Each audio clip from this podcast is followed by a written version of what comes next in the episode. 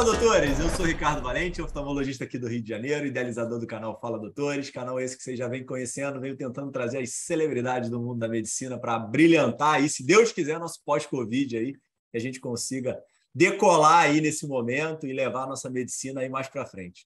Hoje temos aí uma baita de uma celebridade, um baita de um professor da oftalmologia, doutor Celso Takashi, médico oftalmologista, super especialista nas cirurgias de catarata, grande formação aí pela U S P, curso de liderança em Harvard, um super paizão, um pescador que ele aumenta um pouquinho os peixes, eu vou até perguntar se eles são reais, compra muito peixe que ele bota no Instagram, eu falo, não é possível que esses peixes tão grandes sejam reais.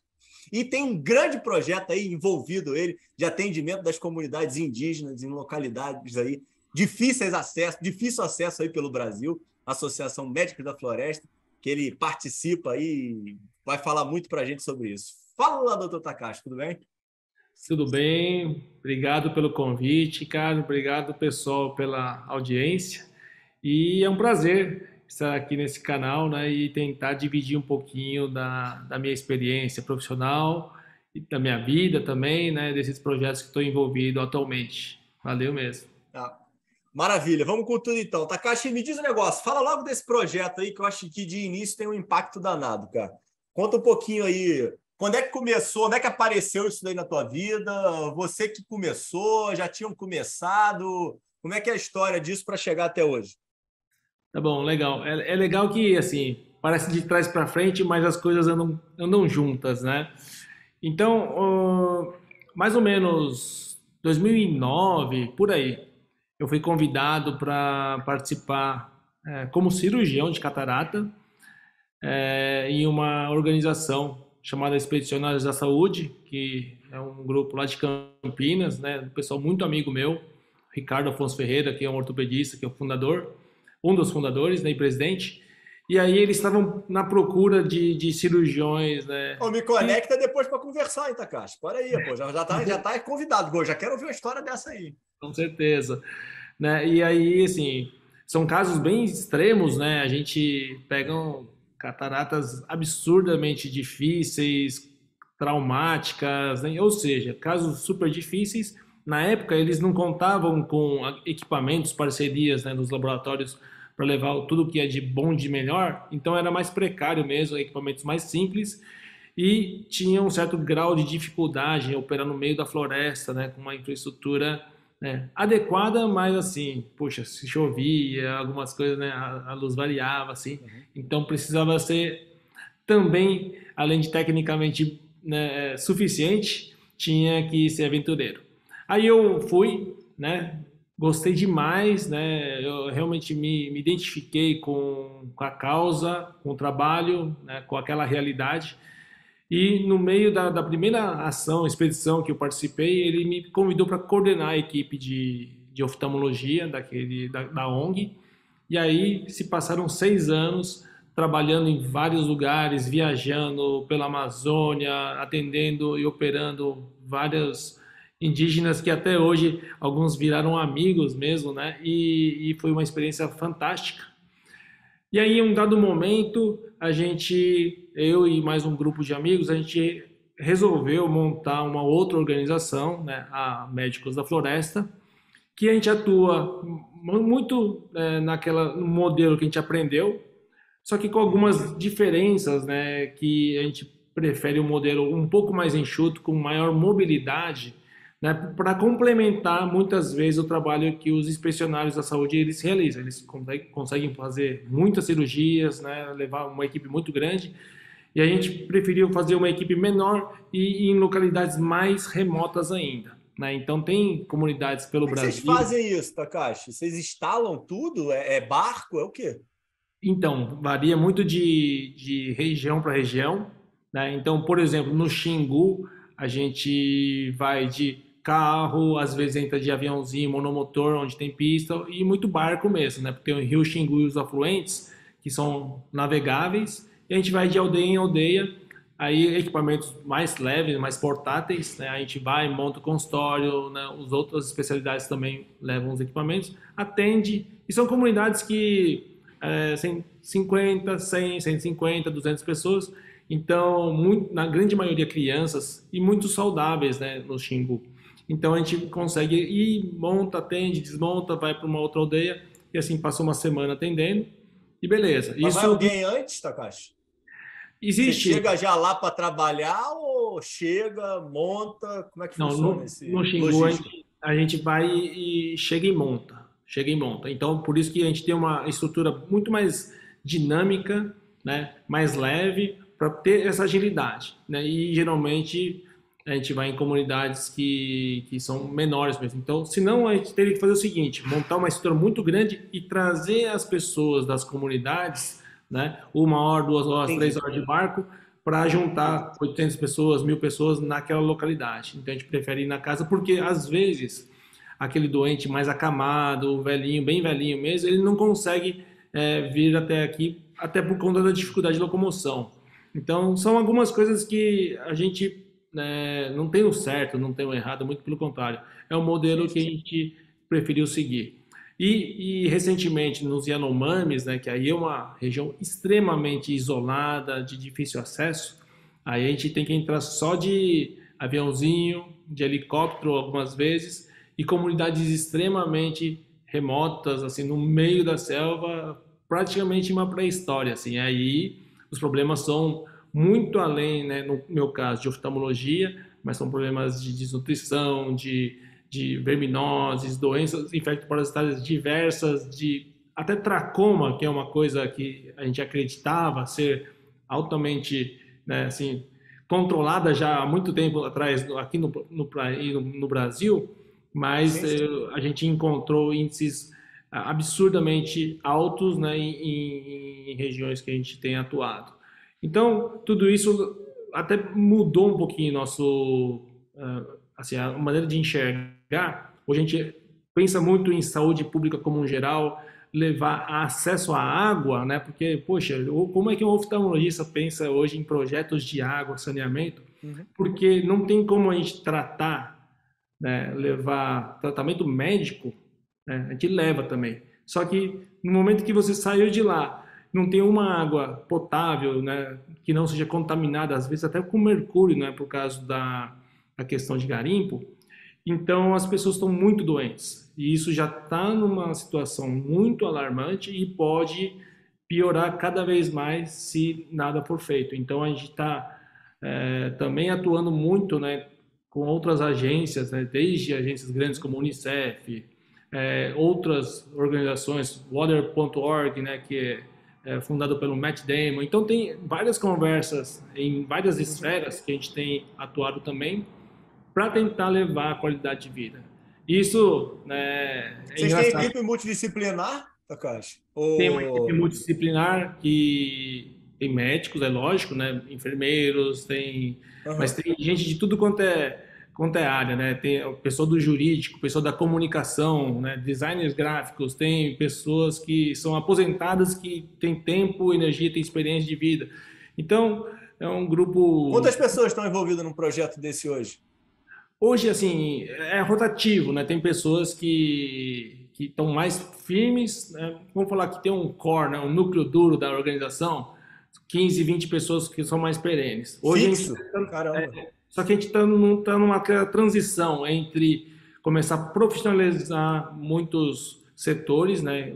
Remunerados, mas isso depende de captação de recursos, né? Então, isso, toda, e esse ponto, toda ajuda quem, é quem, quem, quem, exatamente isso que eu queria falar. Quem que banca isso daí? Isso aí hoje é basicamente governo, é basicamente hoje... O N G, é qualquer instituição privada, é. ou, ou é. pode ter doação de pessoa física. Como é que funciona isso? É, a gente é uma organização de sociedade civil, né? Antigamente falava-se O N G. Totalmente filantrópica, sem, sem, sem lucro, sem remuneração, isso nesse momento para os voluntários.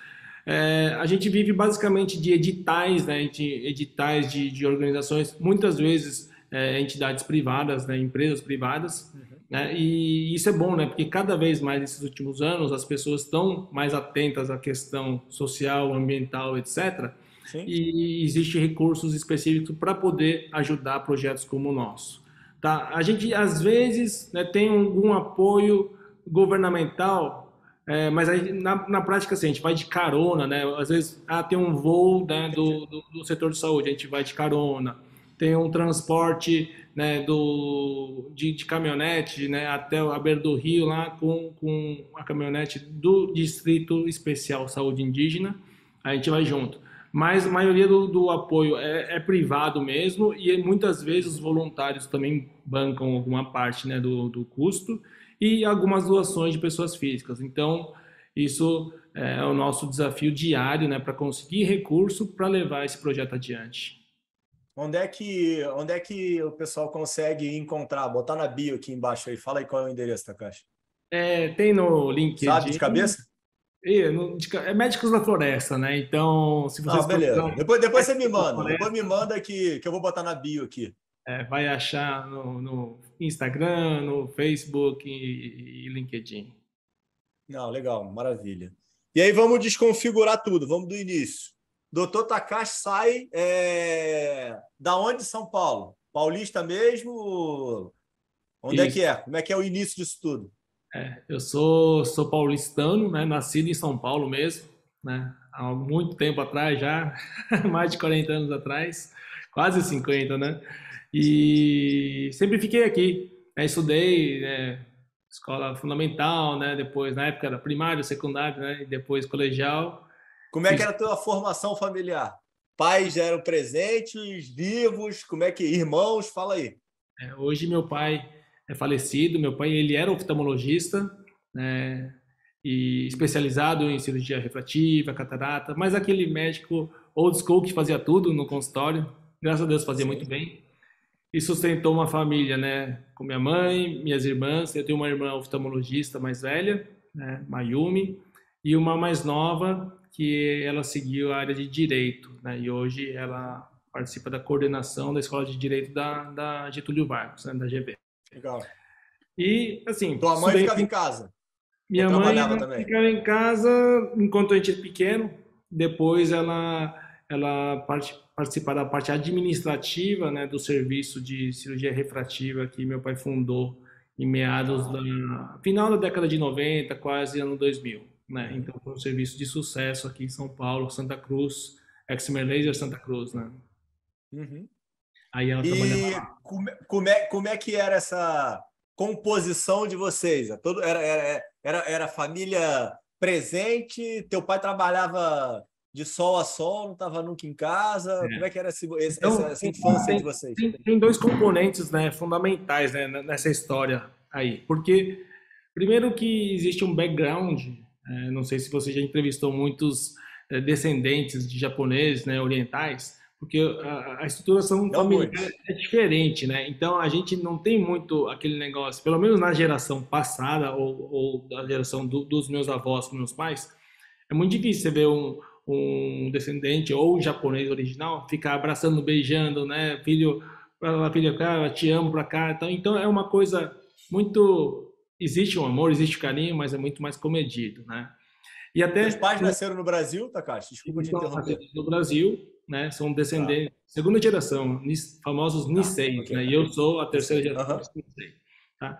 Então, assim, existia um carinho, um afeto, é, mas ao mesmo tempo, né?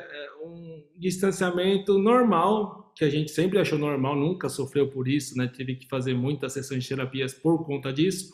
Mas, ao mesmo tempo, né, meu pai também ele é de uma geração que ele veio de uma família de imigrantes, que ele foi o primeiro filho que pôde fazer uma faculdade, faculdade de medicina, e virou médico. Então, ele tinha que trabalhar muito, né, não só para sustentar a nossa família, e sempre ajudou, né, os outros irmãos também, né, por muito tempo. E então, ele é aquele que saía muito cedo de casa, né, muitas vezes, quando conseguia levar a gente para a escola, né, É, levava, e eu só via ele à noite, bem tarde, muitas vezes não via porque chegava e ele chegava e já estava dormindo.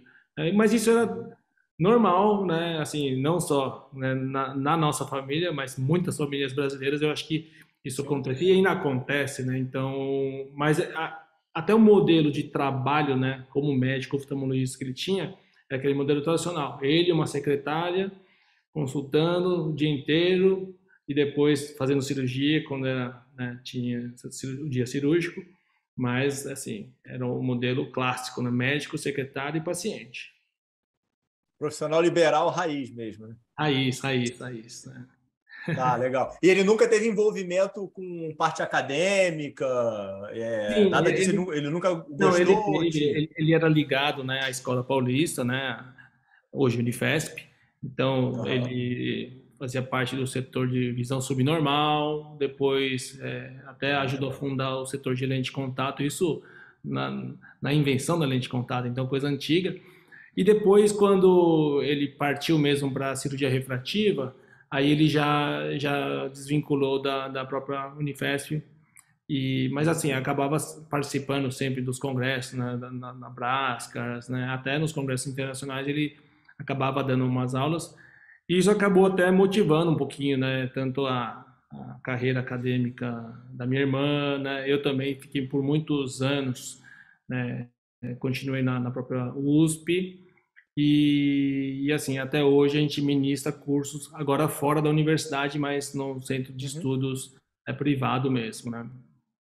E me diz um negócio, da onde que aparece a medicina?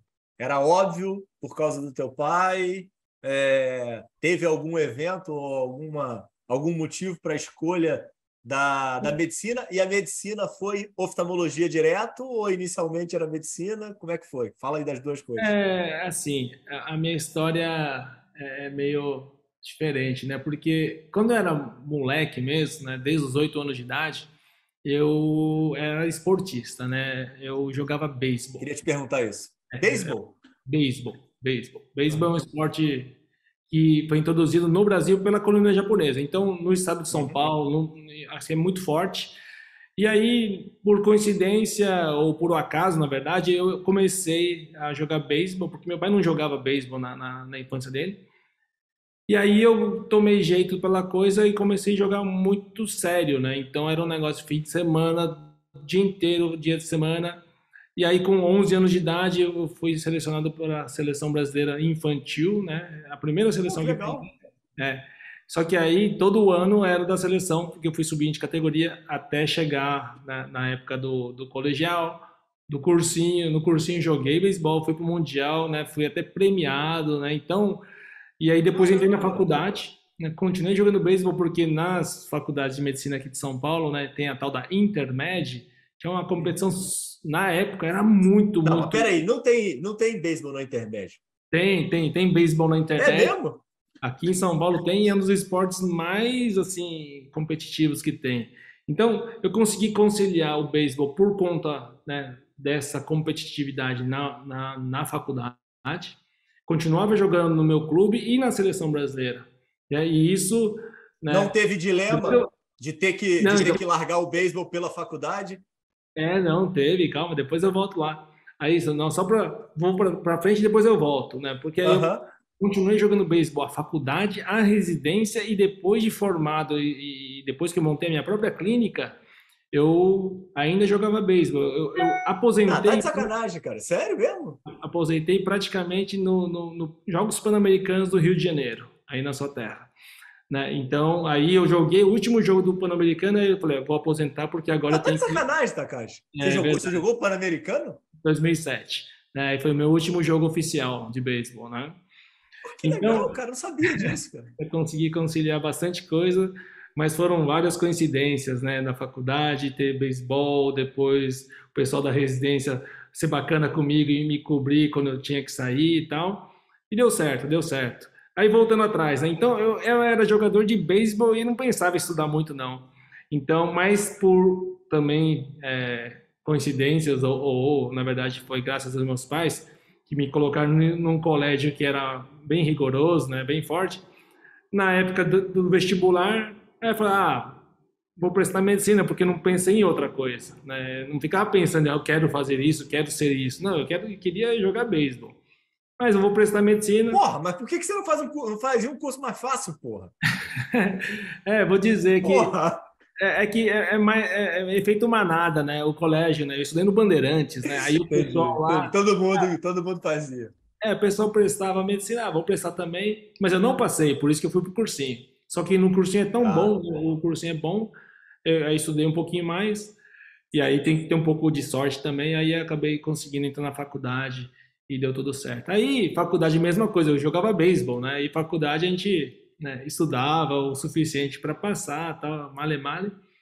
E aí, isso acontece muito no, no nosso meio, né, de oftalmologia, né? A oftalmologia é um campo muito aberto, né? Você pode fazer clínica, pode ser cientista, pode ser cirurgião. E, e como nada me, me chamou tanta atenção, né? Mais do que o beisebol na faculdade, então no final, como eu não ia virar jogador de beisebol, eu fui fazer oftalmologia. né? E, e, e, e teve, tinha influência do teu pai, obviamente, ou pouca? É, acho que diretamente não. É, mas assim, eu ele sabia já tinha o que... serviço já, né? Ele tinha a clínica e bem nessa época que eu, quando eu estava formando a faculdade, ele já estava... Você termina quando, Takashi? Eu acabei a faculdade em dois mil, né? dois mil. Você, e aí você ele... fez U S P também, né? Fiz U S P, faculdade na U S P. Tá. E aí, bem nessa época, ele estava montando uma clínica nova, porque ele já estava na expectativa que eu fizesse oftalmologia, mesmo sem me impressionar. Tua irmã e... já, tinha, já tinha acabado? Ela estava na residência nessa época, né? Então, tá. Ou seja, existia todo o caminho montado para a oftalmologia e, assim, acabei... E você queria ser jogador de beisebol? É, eu não ligava muito. Assim, teve um episódio bom, né? Durante a faculdade, né? Teve um triangular muito legal, o time do Japão, de Cuba, que são grandes potências mundiais e vieram fazer um triangular amistoso aqui no Brasil e eu joguei muito bem, muito bem mesmo, a ponto do técnico... japonês querer me levar para um time profissional lá e eu quase eu fui mesmo. Que loucura! Né? Aí eu, eu quase que ia largar é, a faculdade. Se alguém me falasse isso, eu ia falar que era mentira, com certeza. É, nem, que, nem que fosse por uns dois anos, três anos, eu falava, ah, vou ficar lá, ficar lá ganhar um dinheirinho, ficar na, na zoeira. E, você já tinha ido para o Japão? Só passeio, né, assim, mas para jogar mesmo, não, campeonato sim, mas assim, para ficar lá... Treinando, não, não. Porque eu sempre treinava no Brasil mesmo. Tive ah, outros convites, né? Até quando mais jovem para ir para um time americano, mas tudo isso passou rápido, né? Porque eu, eu tive um grande amigo, né? Até quase que meu mentor, né? Ele, na faculdade, ele falou assim, pô... Aí eu falei, Sadal o nome dele. Ô, Sadal, pô, tô me chamando para ir pro Japão. Aí ele falou assim, pô, mas você quer virar profissional? Eu falei, porra... profissionalzão mesmo? Falei, não, não, acho que não, eu só quero ficar uns dois, três anos zoando lá. Aí, falei, pô, mas zoeira por zoeira você zoa aqui na faculdade, né, no Brasil mesmo. Eu falei, é verdade, verdade. Aí eu, rapidamente, eu desencanei, fiquei aqui. Eu acho que foi a melhor escolha da vida, eu tenho que agradecer ele. Uhum. É, sempre porque hoje eu consigo... Eu joguei mais... Depois disso, eu joguei quase mais dez anos, né, de beisebol, viajando o mundo, né, né, participando de vários jogos pan-americanos, entre outras coisas. E, e hoje eu sou oftalmologista, né? Médico, não, mas né? E aí, peraí, aí, aí tô curioso agora. Por que parou? Ah, não tava mais dando? Tipo, a idade não... chegou? Aí que dá. Eu me arrependo de ter parado naquela idade que eu parei, né? Porque eu paguei, parei com trinta e um anos de idade, né? Uhum. E, e dava beisebol, dá para ter uma vida mais longeva, dá para jogar mais uns quatro, cinco anos, até os trinta e cinco, trinta e seis, fácil.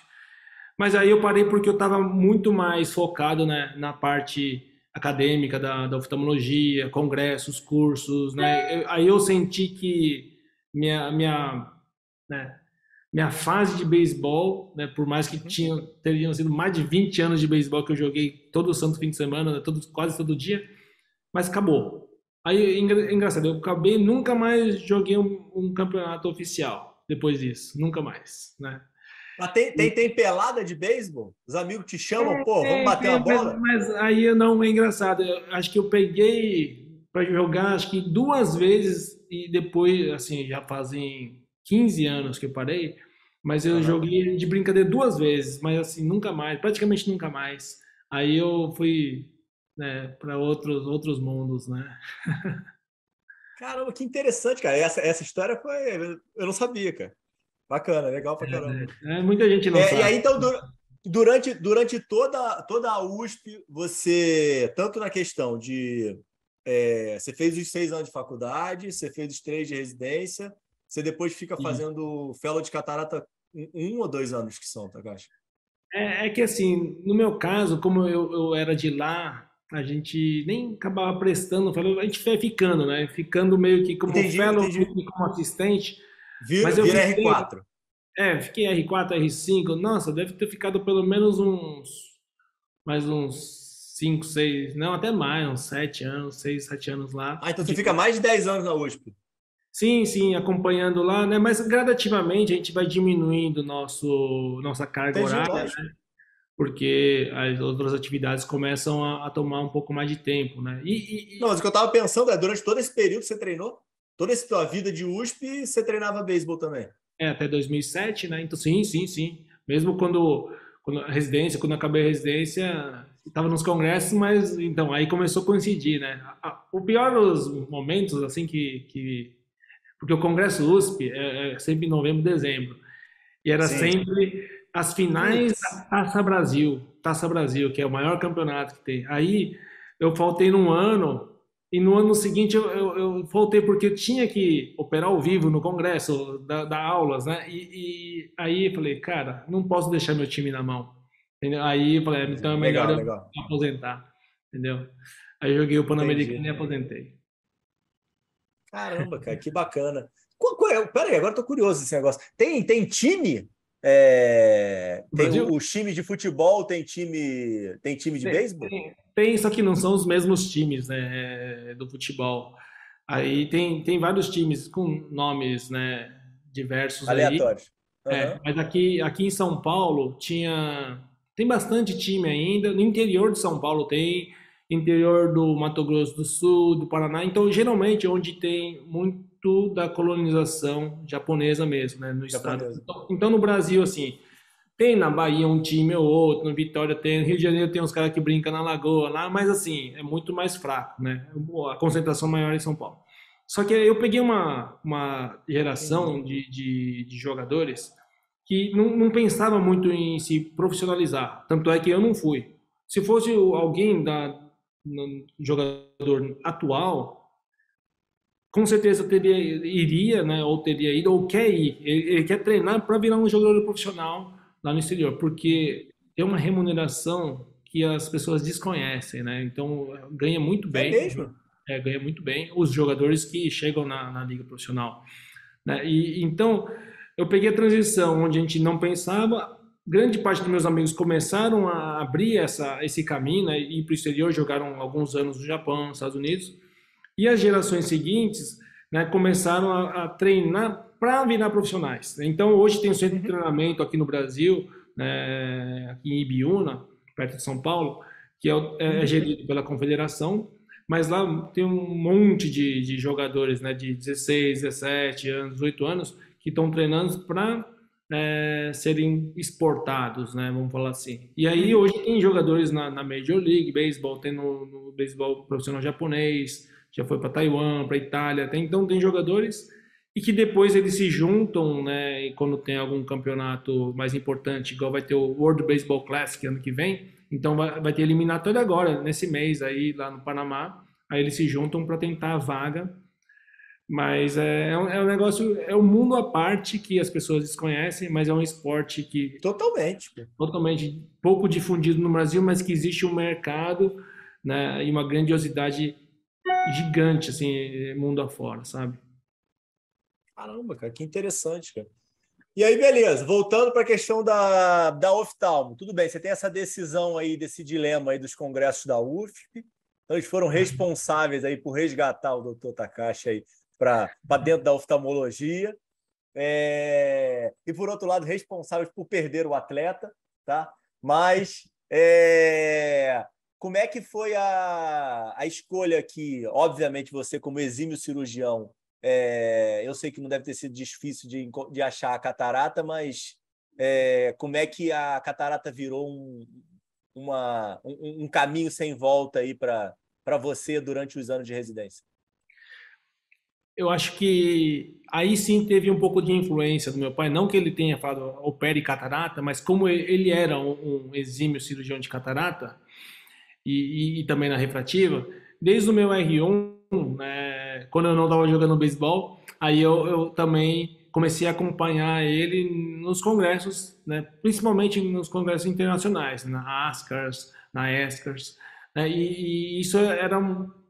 É, é maravilhoso, na verdade, você super jovem, super novo, né? Então, viver aquele mundo, um congresso americano, vídeos, cirurgias, técnicas. Então é um mundo, né, que assim te atrai, né, a esse mundo da catarata principalmente. E como ele operava a catarata, eu acabava vendo um vídeo ou outro, né? Então, desde muito novo, né, quando eu entrei na residência, ele já me deu um outro materialzinho velho que ele tinha. Eu ficava treinando técnica cirúrgica, dando ponta em luva, em, em gás, né? Então, eu ficava treinando loucamente e, né, aumentando a minha destreza, né, e, assim, aliado a uma certa facilidade que eu tinha. Então, não foi muito difícil escolher, né, alguma, algum tipo de cirurgia, no caso, a cirurgia de catarata, que, né, fosse, né, assim, desafiadora, fosse dinâmica, né, e também, né, tem esse mundo, né, até a parte comercial, né, o número de cirurgias que a gente faz na catarata, ele é muito maior do que qualquer outro tipo de cirurgia dentro da própria oftalmologia, né? Na verdade, é o maior número de cirurgias quase de todas as especialidades médicas. Então, é, não foi muito difícil de, de escolher, dado, né, esse contexto tudo que eu vivia durante a própria residência, tá? E aí... Teve muito insucesso inicialmente ou não? De, de dificuldade, assim, nas complicações, você diz? Isso, exatamente.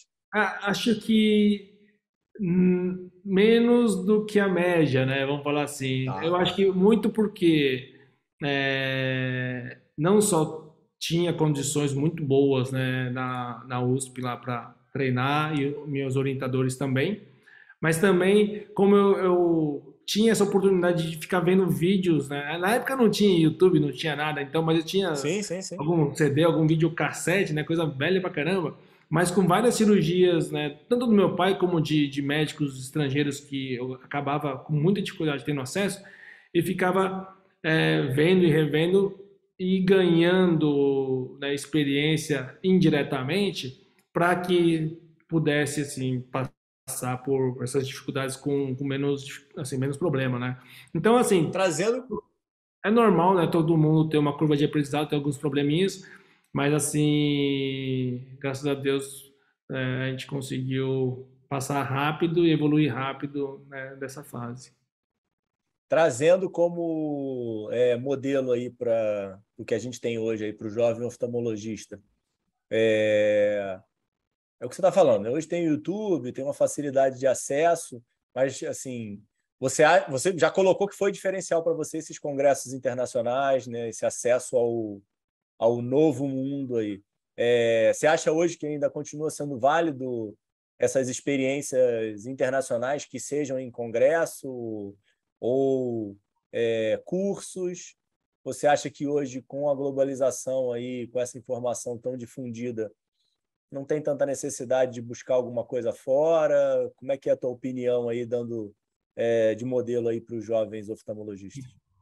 Hoje ficou muito mais fácil mesmo ao ac- o acesso à informação, né? É, na verdade, é ridiculamente fácil, né? Você está inundado, né? Você está vendo Instagram, vem, vem patrocínio de algum médico que coloca vídeo lá e você quer, quer que você assista. Então... Mas, assim, a dica que eu dou para a pessoa, né, para o jovem oftalmologista ou outro médico que esteja começando a carreira, é que, assim, tem que estudar. Não tem, não tem, né, assim, chegar lá, lá com sucesso sem fazer nada, né, passivamente. Tem que estudar. Então, já que tem essa oportunidade de ter informações, vídeos, né, tem tudo de bom na, no, no, na internet, aproveita, estuda muito, estuda muito.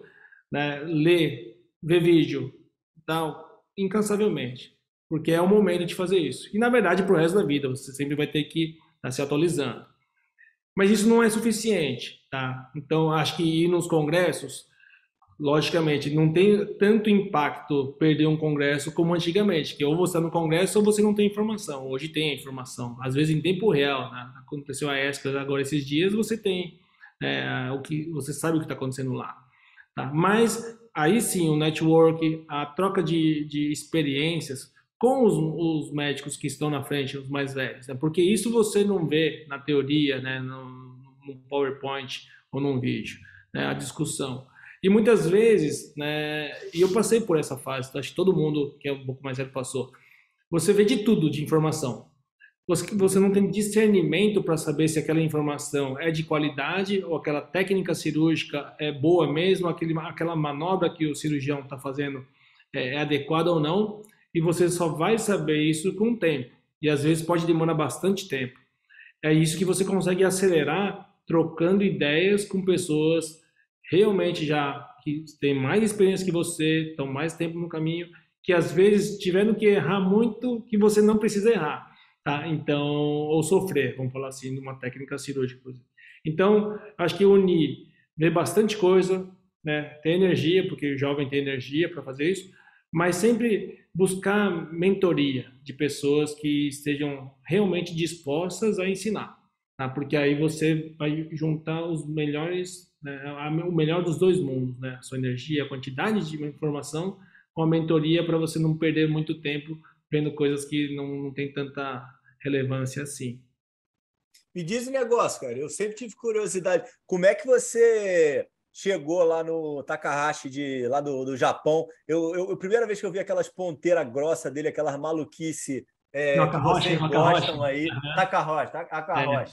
É. É, aquelas ponteiras maior dele. Como é, que, como, é que você, como é que você chegou nele, cara? Então, e, e o quanto que foi importante o, na tua vida aí? Então, just, justamente foi, isso foi umas influências durante a residência que eu fiz a catarata. Porque o, o meu pai, ele, ele frequentava a, a ASCRS, a ESCRS, e acabou conhecendo, né? Acho que meu pai foi de, de, de cara de pau mesmo conversar com ele. E, e ele é uma pessoa muito legal, muito amistosa. Vocês falavam, muito... vocês falavam japonês, cara? De, Meu pai fala, ele falava um pouquinho de japonês, eu arranho, mas assim, ele fala inglês, o Akahoshi fala inglês bem. Tá. Né? Então, aí foi uma... Ele, ele acabou conhecendo.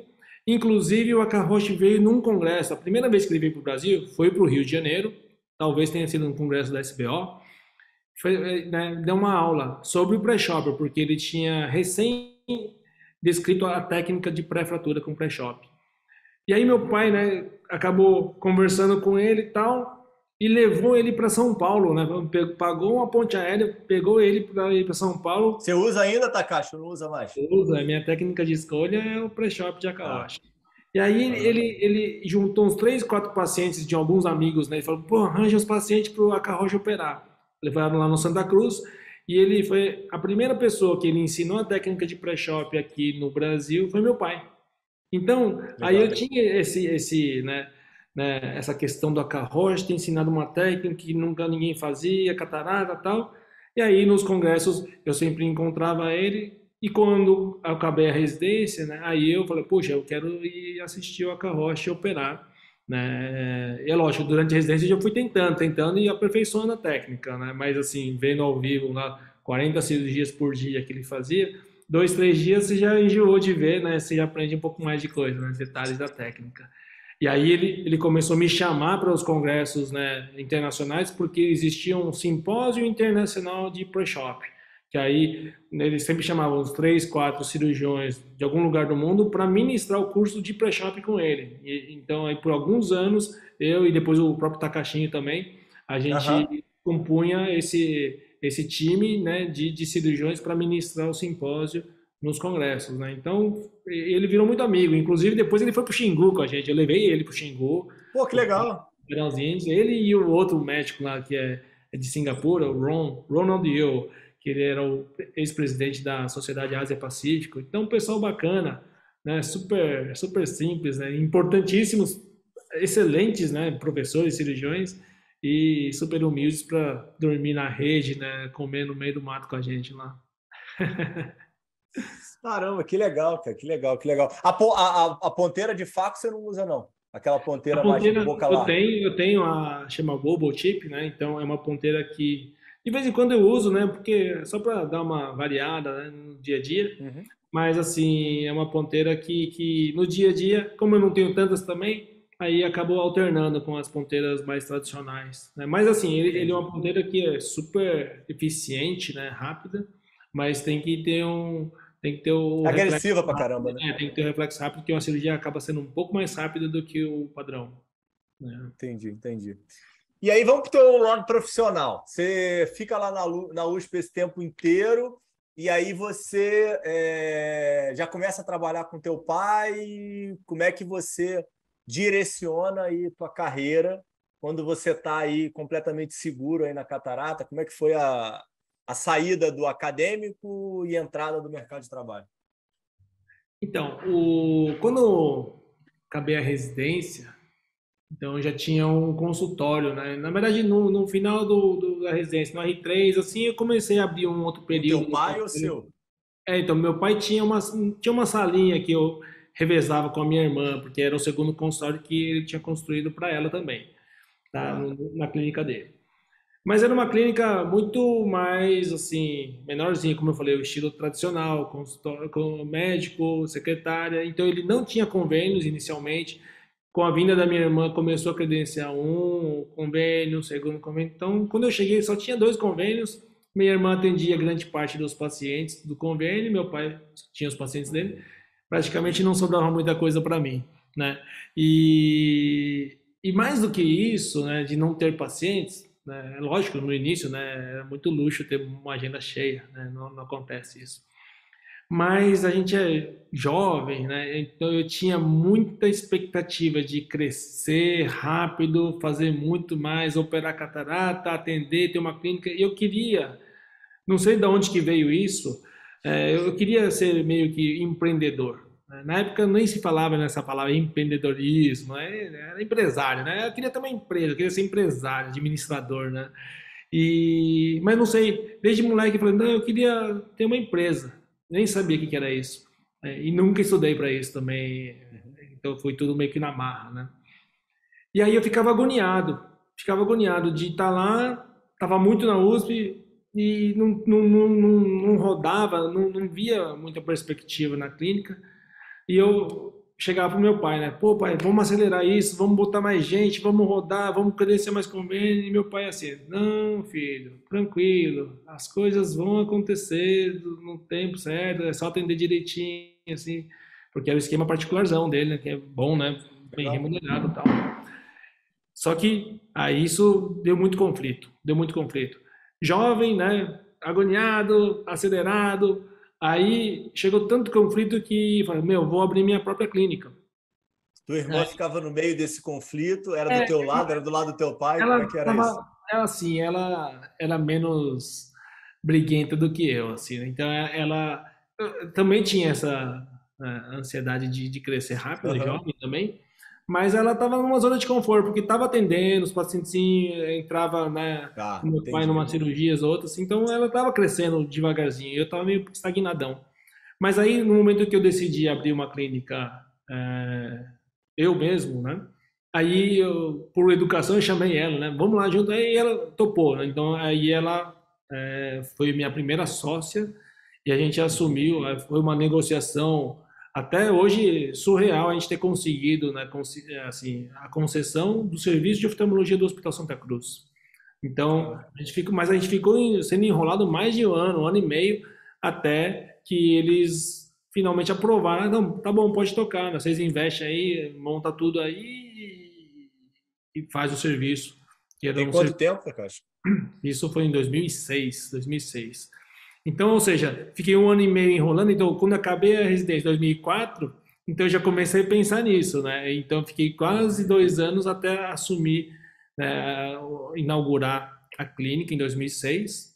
E a grande vantagem desse modelo de negócio que eu fiz, né, em vez de abrir uma clínica e esperar credenciar, não, eu fiquei batalhando até conseguir a concessão, porque o hospital já tinha, né, N convênios, muitos, muitos convênios, com a extensão para oftalmologia. Então, no primeiro dia que eu abri a clínica, tinha a própria telefonia do... do, do baita do... demanda, né?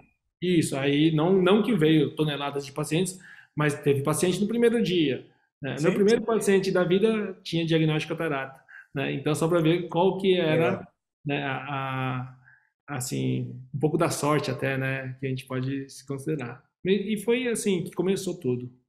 Então, E, e o, nesse momento aí, tudo bem, o, o início foi meio tranquilo, vamos falar dessa forma, porque você teve essa, esse dilema aí com teu pai, aí o negócio começa a andar, teve algum momento de, de, de voltar atrás? É, teu pai trabalhou com vocês? Como é que foi esse, não, não, essa não. continuidade é, da estrutura dele?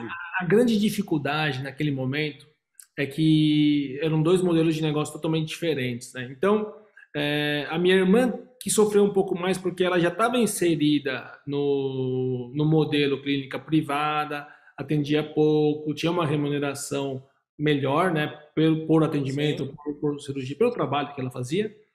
E, ao mesmo tempo, como ela era minha sócia, né, assim, equivalente em termos de, de, de, de cotas societárias, eu, eu esperava que ela também dedicasse muito da energia naquele modelo que é, é uma rotatividade maior, uma remuneração menor, né? E, e assim, e para mim era, era aquilo, porque no, na, na clínica particular mesmo, eu, eu era atendendo a zero. Então, eu já foquei cem por cento da minha energia na, na minha clínica nova. E aí minha irmã ficava no dilema, e isso gerou até uma dificuldade, assim, entre a gente. Puxa, ou você vai aqui, fica aqui, ou fica lá, tal, tal, tal. Tanto é que depois de algum tempo, alguns anos, a gente resolveu separar, né? Ela sair da, da, da, da sociedade, uhum. é, da, da, da, da minha clínica, da nossa clínica na época. E aí ela ficar no modelo, né? Ela optou por mais, ah, tá. mais modelo cedo, privado do teu pai? Modelo mais privado. Então, atendimento mais diferenciado. E ela mas... voltou outro ou voltou a trabalhar com teu pai? É, ela, teu pai? Não, ela saiu, ficou e depois um segundo, logo na sequência ela abriu uma unidade só dela, né? Só dela, porque também coincidiu com o falecimento do meu pai bem nessa época, né? Então meu pai acho que um, dois anos depois ele faleceu e aí onde era a clínica dele a gente já começou a transformar num centro cirúrgico, né? Então aí fisicamente não existe mais a clínica que era do meu pai, a gente transformou num centro cirúrgico. E... A, a clínica do teu pai virou um centro, virou o centro cirúrgico que vocês utilizam hoje?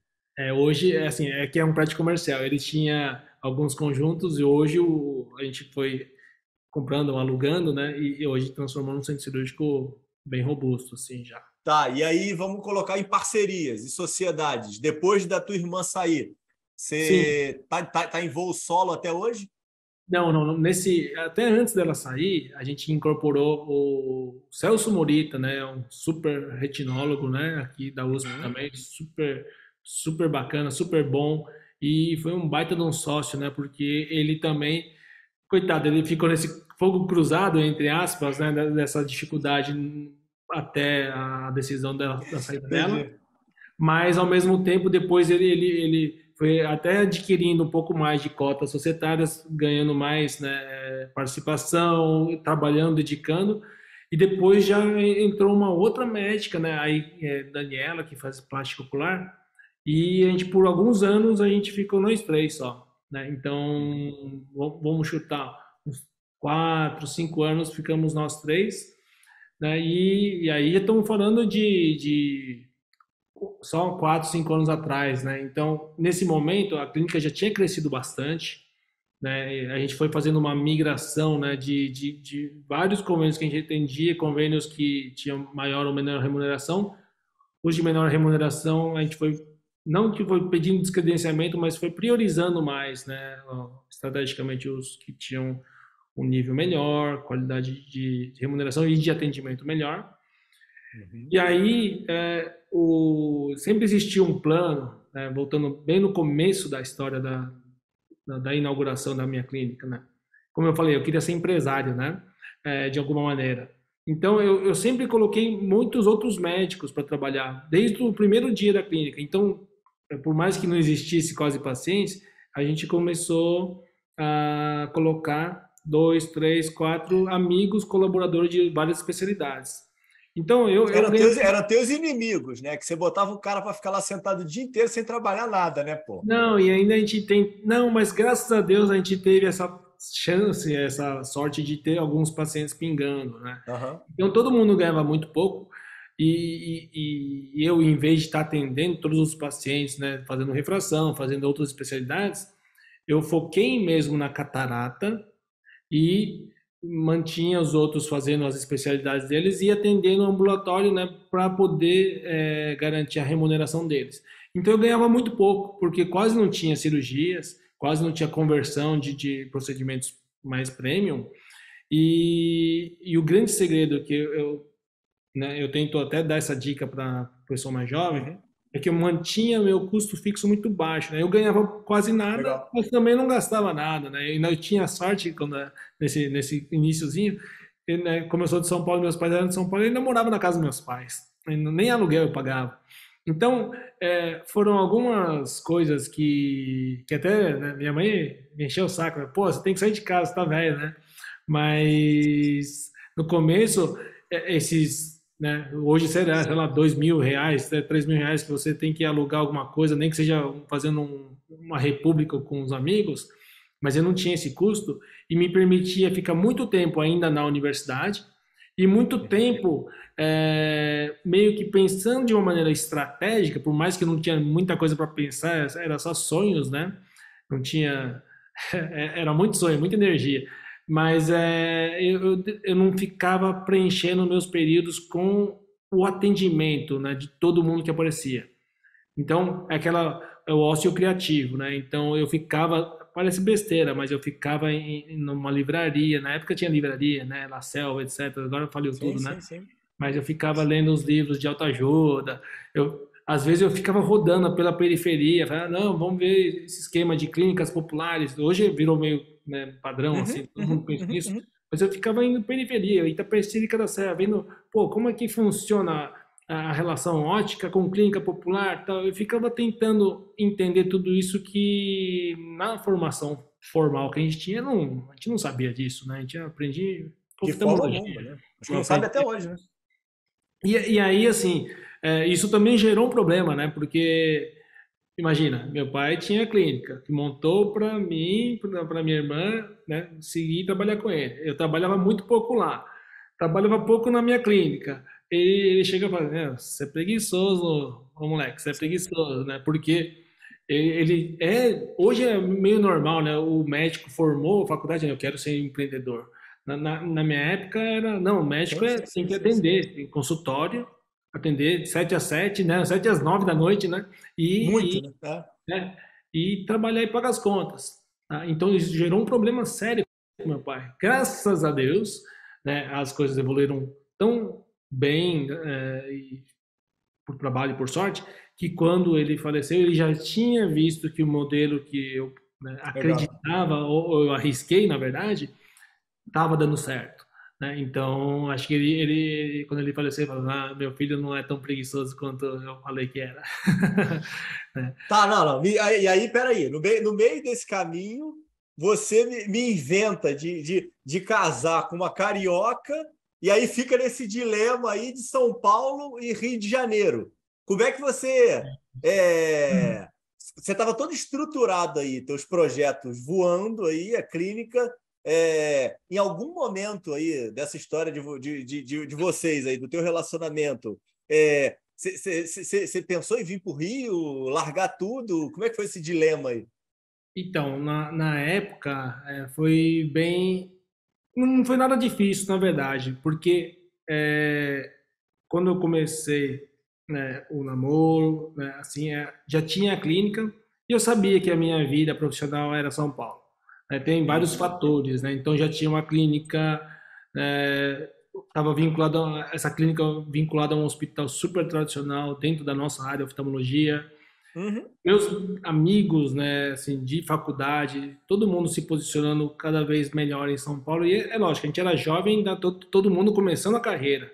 Mas eu sabia que daqui a cinco anos, dez anos, é, esses meus amigos seriam os grandes expoentes em cada área. Então, ou seja... Diferente de eu partir, mudar to- radicalmente para o Rio de Janeiro e começar totalmente do zero, onde eu era, assim, não tinha nenhum amigo médico, né, em, sim, no sim. Rio de Janeiro. Então era muito difícil, apesar, né, né, de ter um contexto muito favorável se eu fosse para o Rio também, né, porque exato. O doutor Paulo, Paulo ele é sócio, né, do Ibol, né, o Ibol é uma uhum. estrutura gigantesca, super boa, né, então não teria... Não teria sido ruim, não, mas assim, é diferente. Lembra que eu falei, eu queria ser empresário, eu queria ter o meu negocinho, nem que fosse para dar errado. Nem que uhum, fosse para dar errado. Então, é difícil você, né, que tem um perfil, né, de, de ser empreendedor, é, sim, sim. poder tomar decisão... Virar funcionário, né? É, às vezes trabalhar e não poder influenciar positivamente, né? Assim, ah, puxa, eu quero dar uma dica aqui, mas às vezes não, não consegui ser ouvido, isso me agoniava. Então, em nenhum momento eu achava que, né, eu ia dedicar full time. Então, só para não mentir, segunda-feira, né, no primeiro ano que eu comecei a frequentar o Rio de Janeiro, na, na Ponte Aérea, trabalhei segunda-feira, atendia de manhã, operava alguns casinhos à tarde e pegava um avião para voltar para São Paulo. Mas isso durou um ano porque eu vi que esse, esse meu dia de, de atendimento de cirurgia no Rio de Janeiro, eu poderia estar dedicando o meu próprio negócio em São Paulo. E isso seria muito mais importante a médio e longo prazo, né? Então, aí depois eu ia para o Rio de Janeiro só para, né, ficar com a família mesmo, né, com a minha filha. Entendi. E é. hoje você é, continua com essa estrutura...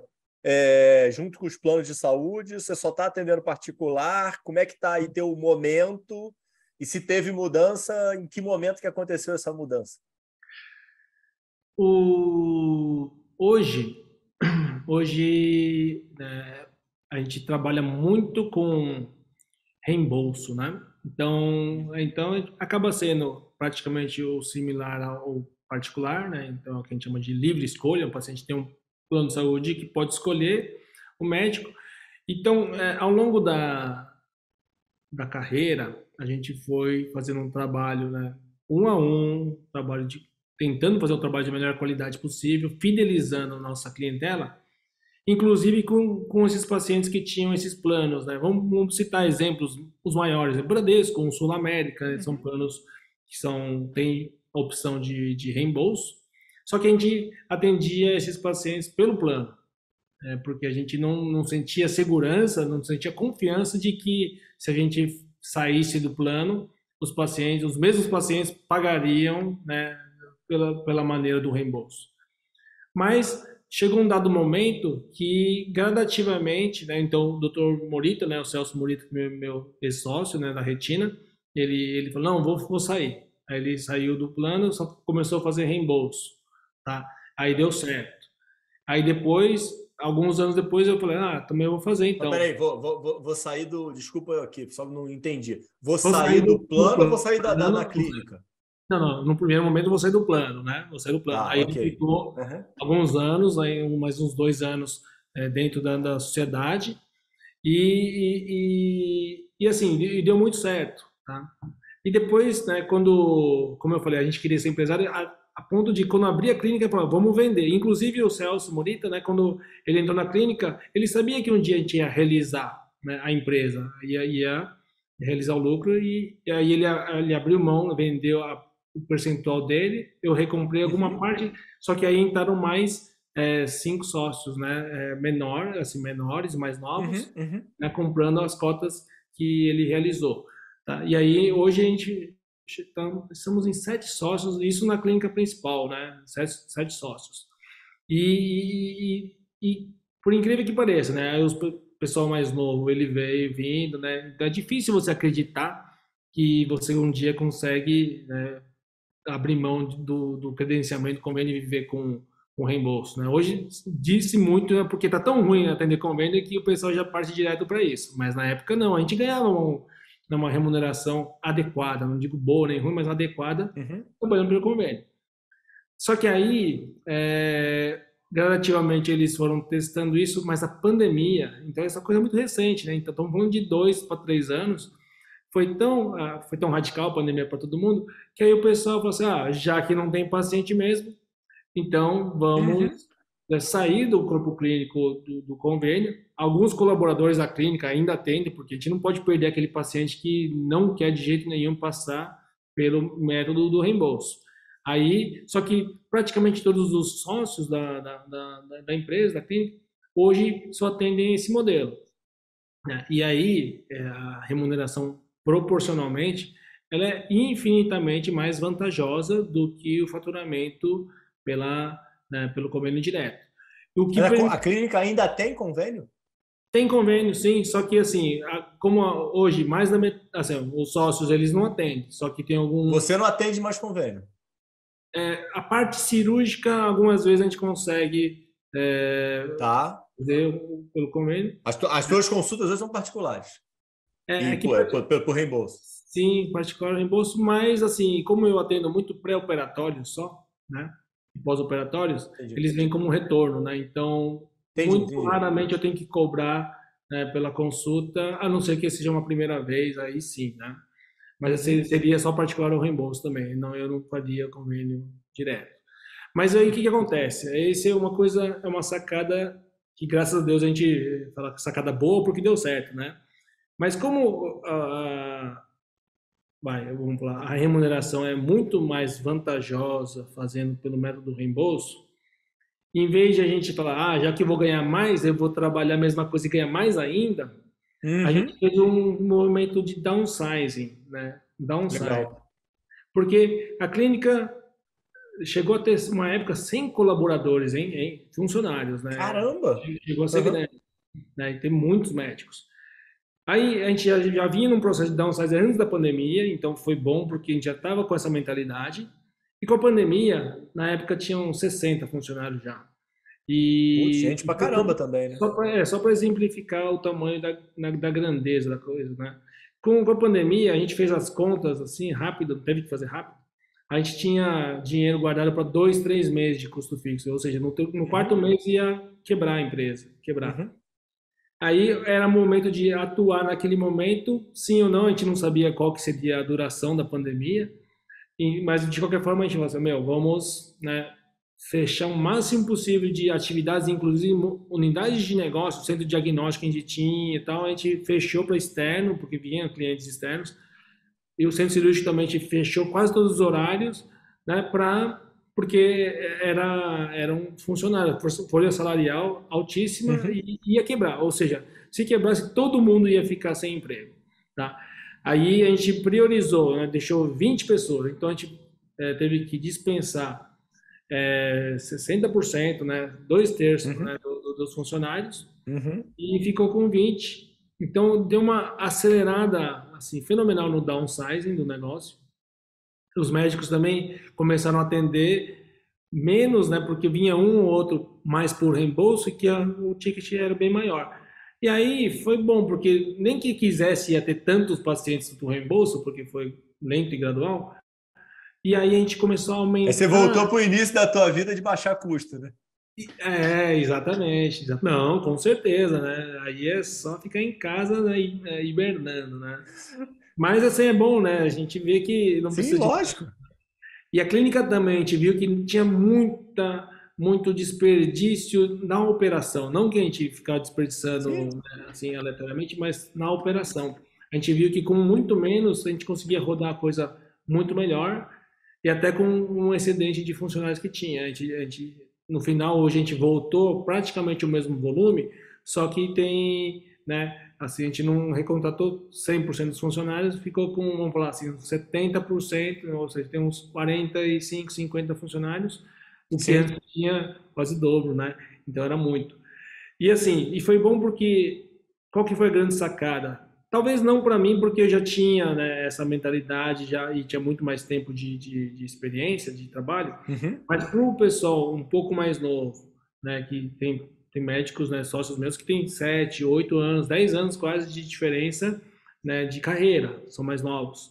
E aí eles perceberam que atendendo consultas de meia hora, de uma hora, e ganhando aquela remuneração pelo reembolso adequada, né, era muito melhor. Você trabalha com muito mais qualidade, com muito mais, né, satisfação no final do dia, e o paciente fica eternamente mais satisfeito e fiel à, à própria clínica.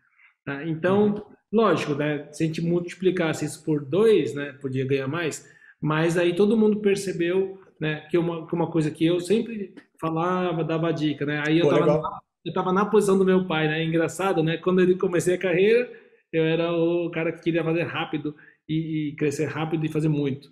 Meu pai falou, não, lento, devagar, trabalha bem. Aí eu, pô... Alguns anos depois, eu falando isso para os mais novos, e, e já sabendo que a reação deles seria, puxa, não vou acreditar, né? É uma descrença mesmo, quando a gente joga. Sim. E hoje, né, passado a, a pandemia, todo mundo está, né? É lógico, está tá se recuperando bem da pandemia, mas acreditando seriamente nesse modelo, né? E, e eu acho que esse é um modelo que é, é é, para o pessoal, pessoal acreditar mesmo, porque o paciente, ele, ele quer um médico que vai cuidar, né, dele como paciente mesmo, e não a patologia, certo? Então, a gente, na oftalmologia, está muito mecanizado, o pessoal trata a patologia, perfeito, né? cinco minutos, dez minutos de consulta, fez o tratamento perfeito, porque tratou a doença, sim, mas sim, não tratou sim, a pessoa, né? E, então, e as pessoas, né, independente do nível social, né, do plano de saúde, né, ele, ele quer ser bem atendido, bem tratado. Então, isso é uma fórmula que é cem por cento de sucesso, se fizer isso. Aí a, a velocidade com que você vai conseguir atingir isso, né, em quanto tempo, quantos meses ou anos, e a, e a capacidade que você tem para se manter, né, até isso realmente acontecer, uhum, uhum, é o grande desafio que cada um dos, dos jovens médicos tem que, tem que medir e, às vezes, compor estratégia, né? Manter essa estratégia, que é uma estratégia de certeza que pode ser a médio e longo prazo, e, às vezes, né, ganhando um sustento de uma outra maneira, em um outro modelo de negócio, mas que seja, né, que seja complementar, não seja o primeiro negócio, né, o modelo é, de atacador. A não ser que também escolha, fala, puxa, eu quero, eu gosto da, da muvuca, eu gosto do volume, não tem nada de errado, né, não tem nada de errado, mas é que a valorização sua, como profissional mesmo, não só financeira, mas como de reconhecimento, né, e fidelização do paciente, vem da personalização e da atenção que você vai dar. Pô, já virou um corte fenomenal isso aqui, pô. Aqui já vale ouro, já, pô. me, diz, me, diz, me, diz, me diz um negócio. É, a, a parte de centro de estudo, quando é que você começou a investir e viu que era algo interessante que podia é. agregar? Assim, algumas coisas eu fico pensando, assim, né, que eu tenho muita sorte na vida mesmo, né? Porque o centro de estudos é, não foi uma coisa... Sorte que... não existe, cara.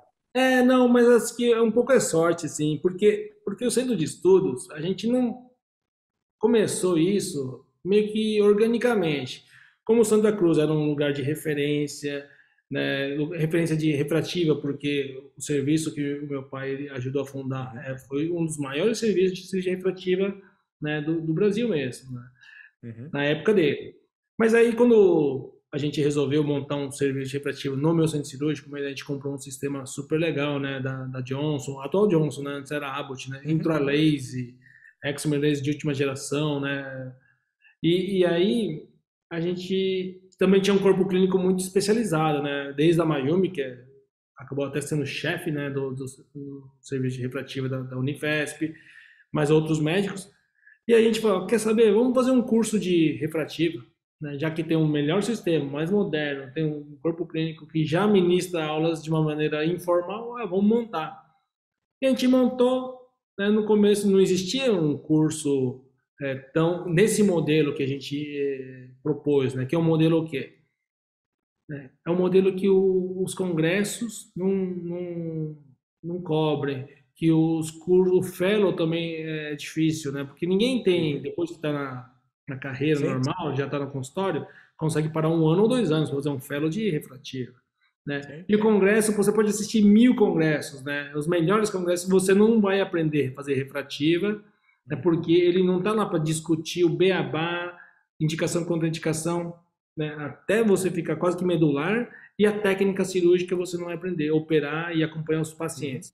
Então a gente criou um modelo altamente eficiente, né? O médico que hoje, tem médicos do Brasil inteiro no curso de refrativa, não sabe nada de refrativa na segunda-feira e na sexta-feira, depois de ter passado por todas as fases, né? Desde até o atendimento do paciente, discussão de caso, operar, ele operou o paciente na quinta-feira dele mesmo, na sexta-feira ele viu o pós-operatório e, ou seja, ele, ele aprende... Ah, é aberto, Takashi? Vocês fazem para o Brasil todo? Vem médico do Brasil inteiro, na verdade. Oh, legal. É impressionante como vem médico de tudo quanto é lugar.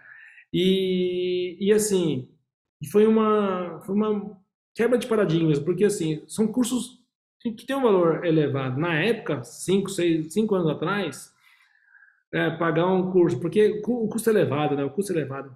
Então, investia bastante, mais de dez mil reais, doze mil reais, treze mil reais num curso de uma semana. Isso era totalmente incomum. Hoje não, né? Com esses cursos de estética, né? Então, às vezes, a... o dermato paga cinco, seis mil reais para ficar quatro horas com uma médica de super referência. Então, virou meio que normal. Mas foi difícil. Então, foi desafiador para a gente é... despertar um mercado que, que não existia. E aí, é, com o sucesso do curso de refrativa, a gente começou a extrapolar para quase todas as áreas que a gente podia imaginar. Então, plástica ocular, estética, é, lente de contato, anel, catarata, lente premium, catarata básica, né? Curso de facomistificação. Então, mesma sociedade ou outra empresa? Não, isso é um spin-off, né? Então, são alguns sócios ah. né, que, que, que queriam né, assim, aventurar por essa... por essa, esse caminho do centro de estudos. E aí, é lógico, a gente, legal, não, cara. a gente não começou grande, a gente começou pequenininho, num espaçozinho, né? É, e, e hoje a gente já tem meio andar de um, do, do mesmo prédio, é legal que é tudo a clínica, o centro cirúrgico, o centro de estudos, tudo no mesmo prédio, né? E, e hoje a gente ministra quase que um a dois cursos por semana, né? Com médicos, todos os médicos, assim, é praticamente os médicos de, de, de fora, né? De... de E assim, e aí a gente pegou essa pandemia ainda, né? Pegou a, a pandemia onde praticamente zerou é, o, os cursos, né? Porque não tinha mobilidade de, nem pacientes, nem de, de médicos. Mas como a gente estava muito estruturado para né, para fazer cursos, né? Então a gente, quando a pessoa começou a falar, puxa, vou fazer curso online, alguma coisa assim, todos os materiais a gente já tinha. Então, a gente uhum. fez muitas rodadas né, de, de webinars, assim, esses tipos de coisa, no início da pandemia. Né? E aí, qual, qual que foi a grande vantagem? A gente marcou presença e conseguiu muitos, muitos seguidores do meio oftalmológico. Então, são seguidores qualificados. Né? Então, a gente não tem sim, cinquenta sim, sim, tem seis mil, sete mil seguidores, mas basicamente oftalmologistas. Se a gente fosse considerar que... Legal. Quem tem LinkedIn, né, Instagram, de vinte mil oftalmologistas, ah, acho que, não sei se mais de doze mil tem, dez mil. Uhum. Então, a gente tem praticamente cinquenta, sessenta por cento do market share né, de público qualificado de oftalmologia segue nosso centro de estudos. Então, isso né, foi bom porque depois que começou a virar né, muito né, carne de vaca, né, todo mundo fazia webinar, aí a gente parou, aí a gente começou a voltar gradativamente para os cursos presenciais, né, quando... quando uhum. possibilitou né, a movimentação das pessoas, e hoje voltou com força total. Né? E assim, e, e, e aí já é um outro modelo de negócio, né, que aí é, até eu gosto... O principal né, canal é no Insta também? É Instagram? Instagram né, acaba sendo o público mais jovem que acompanha. Tem, tem, tem, tem webpage também. É, chama arroba coep cursos, coep cursos. Ah, beleza. Botar na, e, botar na bio também. E aí é, é bacana porque, assim, hoje os cursos são muito personalizados e, assim, é eficiente, o pessoal realmente aprende. Só que ele não é tão escalável a ponto de, de começar a atrair, né, igual fundos de V C, né, fundos de... Né, ou, ou até investidores, né, anjo, tal, alguma coisa, num modelo um pouco mais é, early stage, é porque nem é tão early stage assim, né? Mas assim, como é um meio que eu gosto também, meio de startup, tal, tal. Então, a ideia é transformar, né? Na verdade, era a minha meta para esse ano, para o ano que vem, transformar o centro de estudos num modelo de, de, de edtech, alguma coisa assim, né? Mas aí eu vou ter que criar outros modelos de, de, para escalar isso. Mas tem muita coisa em mente que a gente está fazendo, né? E, e só no mercado de oftalmologia, sem pensar em outros mercados de outras especialidades, né? A gente pensa, né, partir para a parte de, de gestão, gestão estratégica, né, de, de negócio mesmo, porque né, o, o oftalmologista, né, o médico, né, ele, ele, ele tem mais dificuldade de maneira geral. Então, é, nesse curso que a gente faz, a gente acaba discutindo muito de, de negócios, né? E então talvez começar a formalizar é, essa parte, né? Administrativa, estratégica do negócio medicina, é, com certeza é um caminho que a gente vai estar trilhando muito em breve. E me diz o um negócio, aí pegando o gancho aí que você me deu aí da, da questão aí da gestão e tudo mais, é, que, que você foi aí se aventurar aí em Harvard para buscar lá o curso de liderança e como é que foi é, o curso... Assim. O curso foi bacana, né? Assim, eu também fiz o curso do próprio C B O de lideranças também. Então, hoje, se for pensar bem, é, esses cursos. O, o conteúdo, se você buscar, buscar, buscar, você vai achar grande parte desses conteúdos na própria internet. Verdade. Mas é diferente, né? É diferente, porque se você... Vamos falar de Harvard, que foi, foi uma, uma experiência muito bacana. Apesar de eu ter tido azar de ter pandemia no meio, então... metade do curso acabou ficando à distância, né? Então, muita distância, mas não teve os eventos presenciais que era para ter tido. Mas, assim, é diferente, né? Você tem profissionais, né? Os professores, né? Que são, nossa, é, são estrelas, né? São estrelas. E você acaba tendo, né, contato com médicos do mundo inteiro, do mundo inteiro. E, e é mais, né, aquela... É uma pressão que você mesmo se coloca. Pô, eu não posso fazer feio aqui nesse, nesse meio aqui, né? Então, sim, sim. Não posso bombar não nesse negócio, né? Então, assim, o material é bom, né? Você tá num, num meio que, que te faz, né, é, sair da, da zona de conforto, né? Então, eu acho que vale a pena, né? Então, na verdade, fazer esse curso... mais do que ele ter dado muita informação que eu, eu utilizo até hoje, mas me, me, me quebrou um paradinho. Puxa, acho que eu vou ter que fazer um monte de curso desses, né? E hoje tem muitos cursos de três, seis meses, né? Então, online... Tem muitos, cara. É. E, e, e, assim, são... É lógico, diferente de alguns cursos que tem para lá e para cá que não valem nada, mas esses cursos dessas grandes instituições americanas não tem como não valer, né? Assim, vale é cada centavo, às vezes não são baratos, mas é um investimento, né, que, que vale a pena, e, e principalmente para pessoas que querem seguir uma carreira um pouco mais do lado da, da indústria ou, ou do empreendedorismo, assim, é um currículo que, que, que, que é diferencial, não tem como não ser, porque divide, né, o, os meninos dos homens, assim, né, as meninas das mulheres, assim, porque... É, tem que ter um pouco de coragem também para chegar lá, apresentar um trabalho, uma coisa em inglês, porque não é a nossa língua nativa. Por mais que você fale bem inglês, dá um, aquele friozinho na barriga, então muita gente vai ficando no caminho. Então você vai se diferenciando, você vai botando o sarrafo mais para cima para você mesmo, né? Então eu acho que é, é motivador, porque senão a gente está numa... Eu, pelo menos, eu me considero numa fase de vida que, puxa, na catarata... já estou meio acomodado, né? Na clínica, graças a Deus, está indo tudo bem. Então, cara, eu tenho que achar motivação, né? Então, tanta motivação lá do projeto do Médicos da Floresta é uma motivação enorme, né? Que, pô, eu quero estar tá na ONU lá brigando por, por saúde, pra, por, por, mas isso é verdade, eu quero estar tá lá na ONU, eu quero estar tá no Pacto Global, que chama, né? Eu quero estar... Tá, né, nas melhores universidades, então, e assim, tem que ter motivação. Daqui a pouco, daqui a pouco você vai se candidatar a deputado, né? Eu já estou vendo já, hein? Não, porque não falam muito bem, não. Não, não, não. Essa parte política é difícil, né? Tem que saber ser político, mas a política puramente, né, não, não é para mim, não.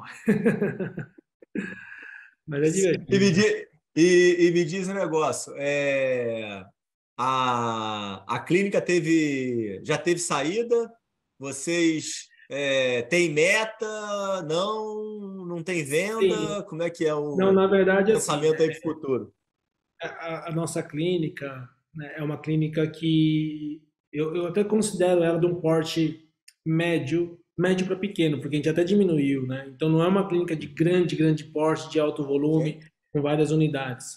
Eu já pensei, né, lá atrás, né, talvez até tivesse o sonho de ter uma clínica, né, com várias unidades, crescer, crescer, crescer. Só que não tinha tão claro mesmo até onde eu queria crescer. Era crescer por crescer, porque era jovem, né? E aí, nessa movimentação de downsizing, né, que foi uma coisa que eu acho que acertamos, né, também, talvez ao acaso, mas acho que até pelo perfil que a gente gosta de trabalhar, paralelamente aconteceram essas conversas com, com fundos também, né? Esses fundos que estão no mercado, né, bem consagrados, né, Pátria, X P, outros, né? E, e assim, a gente acabou até refugando, né, algumas oportunidades de, de, de negociação, menos, né, a questão do valor, né, porque o valor é um valor padrão, né, o EBITDA, é o quanto você trabalha e quanto vale, né, versus o múltiplo e tal, e beleza, é o que vale. Mas talvez pelo modelo de negócio, né, então esses grandes fundos, eles trabalham no modelo que a gente não, eu, né, na minha clínica, não se encaixa. A gente tem, tem uma tendência a fazer menos volume e mais valorização do procedimento, da, da nossa remuneração. Enquanto que lá eles trabalham um pouco em escala também, né? Porque tem um fundo, o fundo, todo mundo que não entende tem que entender que o fundo ele vai, compra, vai fazer crescer, valorizar e vai vender, ele quer realizar o lucro. O próprio acionista, né, o investidor que está por trás do fundo, ele quer lucro, né? Assim como se eu fosse investidor também ia querer. Então, em algum dado momento, vai ter essa estilingada para, seja aumentando o volume, seja empacotando, seja fazendo capitation, né, verticalizando alguma coisa. E depois que ele sai, se a gente ficar, a gente pode estar tá com um negócio já não tão estruturado como a gente gostaria que fosse.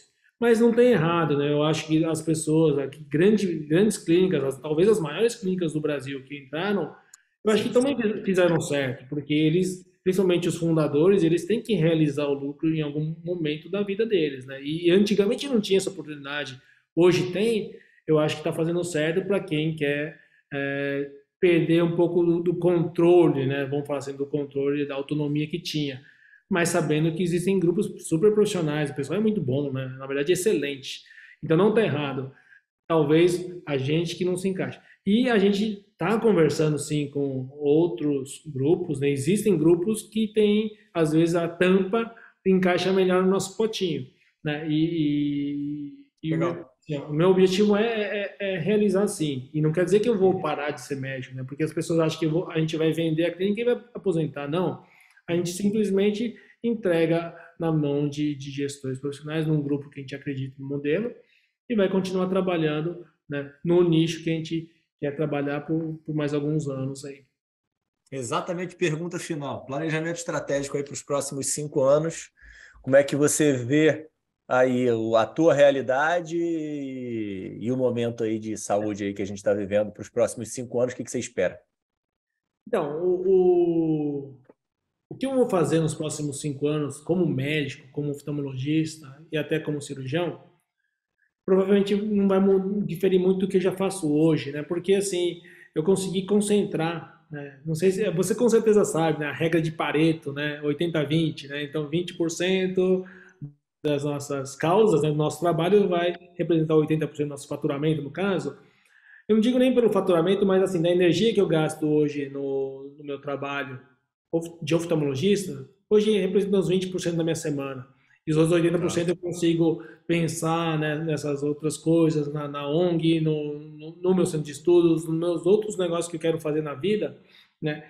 E aí, é, seja realizando, né, a empresa numa negociação, ou seja, mantendo a empresa da maneira que está, que graças a Deus ela está super saudável, eu vou manter esse mesmo ritmo, porque já é um ritmo que faz sentido para mim, né? Então, onde eu trabalho com qualidade, eu sou, sou super satisfeito assim, com, com, com o que eu faço, da maneira que eu faço.